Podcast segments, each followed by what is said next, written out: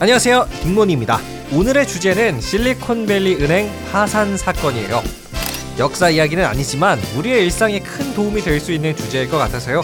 아주 빠르고 간단하게 실리콘밸리 은행 파산 사건에 대해서 들려드릴게요. 우리의 일상에 어떤 영향이 있을지 딱 5분만 투자해 주세요.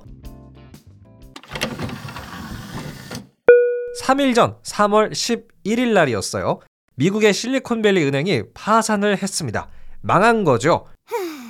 그런데요, 문제는 미국의 이 실리콘밸리 은행이 그냥 전향한 규모의 은행이 아니었다는 거죠. 미국에서 16번째로 큰 은행인데요. 은행 지점만 한 80여 개를 가지고 있고 갖고 있던 돈의 규모는 276조 원 정도 있었어요.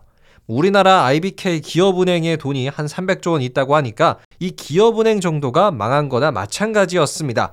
그래서 이렇게 좀 큰 규모의 은행이 망하다 보니까요. 미국에서는 2008년 금융 위기가 재현되는 것이 아니냐라는 이야기까지 나오고 있는 상황입니다. 그렇다면 왜 갑자기 지금 실리콘밸리 은행은 파산을 했던 걸까요?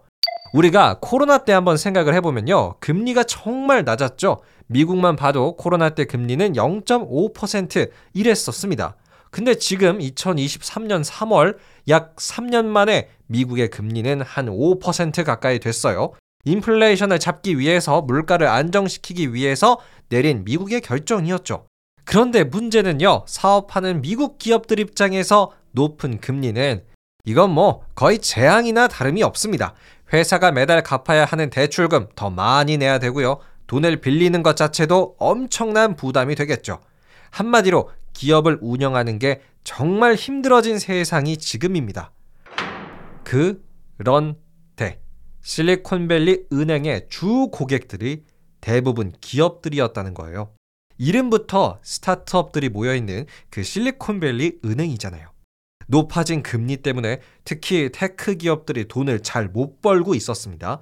그러면서 이 tech 기업들과 밀접한 연관이 있는 실리콘밸리 은행마저 계속 돈을 잃고 있는 것과 마찬가지였고요.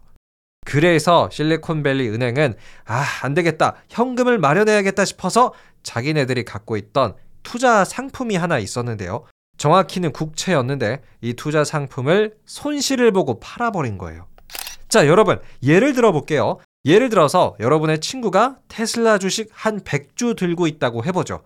근데 이 친구가 갑자기 한 마이너스 30% 손실을 보고 테슬라 주식을 다 정리했어요. 그럼 여러분은 이 친구의 행동을 보고 어떤 생각을 할 것 같으세요? 어? 이 친구 요새 돈 없나? 왜 갑자기 다 팔았지? 어려운가? 이런 생각 당연히 할 수밖에 없겠죠. 미국의 국민들도 똑같은 생각을 했습니다. 실리콘밸리 은행이 손실을 보고 투자 상품을 팔아버리자 이 은행에 돈을 맡겨놓은 사람들이 어? 실리콘밸리 은행 많이 어려운가 보다 라는 생각을 했어요. 그리고 하나 둘씩 이 은행에서 자신들의 돈을 빼기 시작한 거죠. 혹시라도 은행이 망해버리면 맡겨놓은 돈 못 찾을 수도 있잖아요. 근데 가장 중요한 문제는요, 돈을 빼고 싶어 하는 사람들이 한둘이 아니었다는 겁니다. 엄청나게 많은 사람들이 거의 동시에 실리콘밸리 은행에서 돈을 빼기 시작했어요. 이게 바로 예금자들이 한꺼번에 돈을 인출하는 사태, 뱅크런입니다. 근데 여기서 폭탄이 펑 하고 터지는 게 뭐였냐면요.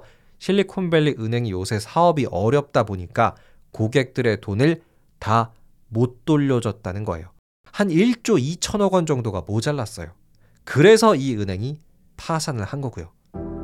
자, 그러면 이 실리콘밸리 은행이 파산을 함으로써 그 결과가 어떻게 됐을까요? 크게 두 가지인데요. 일단 이 실리콘밸리 은행의 주식이 휴지 조각이 됐습니다. 뭐 보니까 우리나라의 국민연금도 실리콘밸리 은행 주식을 한 300억 원어치 샀었더라고요. 그 돈 다 날린 거죠. 국민연금도. 그리고 둘째, 실리콘밸리 은행이 파산을 하면서 미국이 기준금리를 더 이상 안 올릴 수도 있다라는 분석이 있어요. 왜냐하면 미국에서 그래도 꽤 규모가 있는 실리콘밸리 은행이 높은 금리 때문에 망하는 걸 한번 봤잖아요. 이 상황에서도 미국이 금리를 확 올리는 건 좀 쉽지 않을 것이다 라는 분석이 꽤 있더라고요. 글쎄요, 만약 이 실리콘밸리 은행 파산 사건 때문에 미국이 금리를 올리지 않는다면 주식이나 부동산 시장이 앞으로 조금은 안정되지 않을까 합니다. 물론 이건 제 개인적인 바람이 좀 더 크고요. 지금까지 아주 빠르고 간단하게 실리콘밸리 은행 파산 사건에 대해서 알아봤습니다.